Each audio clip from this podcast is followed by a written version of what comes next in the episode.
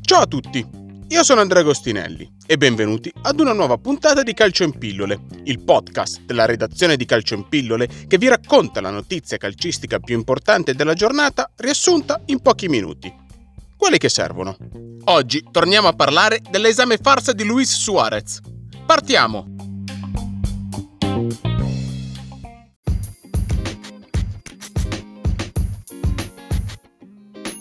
Nella giornata di ieri, il quotidiano La Nazione ha pubblicato alcuni passaggi delle intercettazioni che coinvolgono il Chief Football Officer della Juventus Fabio Paratici relative all'indagine sull'Università per stranieri di Perugia che ha svelato l'irregolarità dell'esame per ottenere la cittadinanza italiana sostenuto da Luis Suarez il 17 settembre. Le intercettazioni confermano due elementi emersi nelle scorse settimane. Il primo è che la Juventus aveva già trovato un accordo economico con il calciatore prima che si mettesse in moto la macchina burocratica che gli ha consentito di sostenere l'esame. Nello specifico, il 30 agosto Paratici raggiunse un accordo con l'agente di Suarez sulla base di un biennale da 7,5 milioni netti l'anno più altri bonus che avrebbero permesso al calciatore di guadagnare 10 milioni a stagione. La notte del primo settembre, però, Paratici ricontattò l'avvocato di Suarez per avere conferma sul fatto che il giocatore fosse in possesso del passaporto comunitario. Sino a quel momento, Paratici era sicuro che Suarez ne fosse in possesso, in quanto lo aveva letto su siti specializzati, come da lui stesso confermato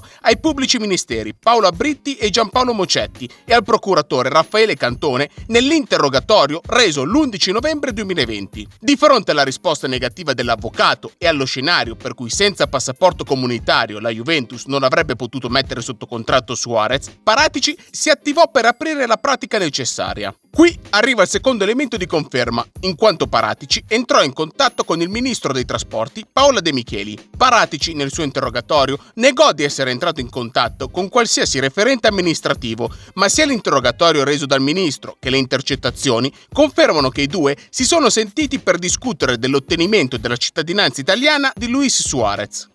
L'aver reso false informazioni PM è il motivo per cui Paratici è stato inserito nel registro degli indagati. Nelle intercettazioni, inoltre, si legge che De Micheli, dopo aver sentito Paratici, scrisse a Bruno Frattasi, capo di gabinetto del Ministero dell'Interno, chiedendo se fosse utile metterlo in contatto con un dirigente della Juventus per accelerare la pratica relativa all'ottenimento della cittadinanza italiana da parte di Suarez. Tale pratica venne successivamente assegnata al capo dello staff del Dipartimento per l'immigrazione presieduto da Michele Di Bari, Antonella Dinacci, la quale si relazionò con l'avvocato della Juventus Luigi Chiappero, anche lui indagato per aver mentito ai magistrati. Di fatto, questo giro di telefonate, avvenuto fra l'8 e il 14 settembre, per la procura di Perugia avrebbe accelerato la pratica, tanto che Suarez, una volta superato l'esame, avrebbe ottenuto il passaporto comunitario entro il 5 ottobre 2020, giorno in cui si chiudeva la sessione sessione estiva di calciomercato. Le attenzioni della Procura al momento sono concentrate sul fatto che nessun rappresentante della Juventus abbia più risposto alle telefonate provenienti dal Viminale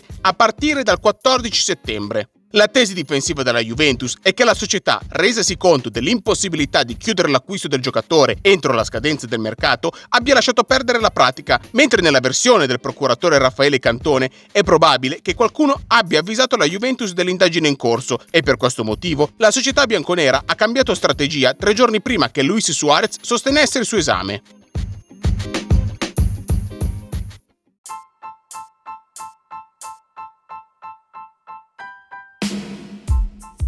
Calcio in Pillole è il podcast della redazione di Calcio in Pillole. Seguiteci sui social oppure sul nostro sito calcioinpillole.com per tutti gli aggiornamenti su questa e altre notizie dal mondo del calcio. E se questa puntata vi è piaciuta, condividetela con i vostri amici e iscrivetevi al nostro canale per restare aggiornati su tutte le uscite. Noi ci sentiamo lunedì per una nuova puntata di Calcio in Pillole.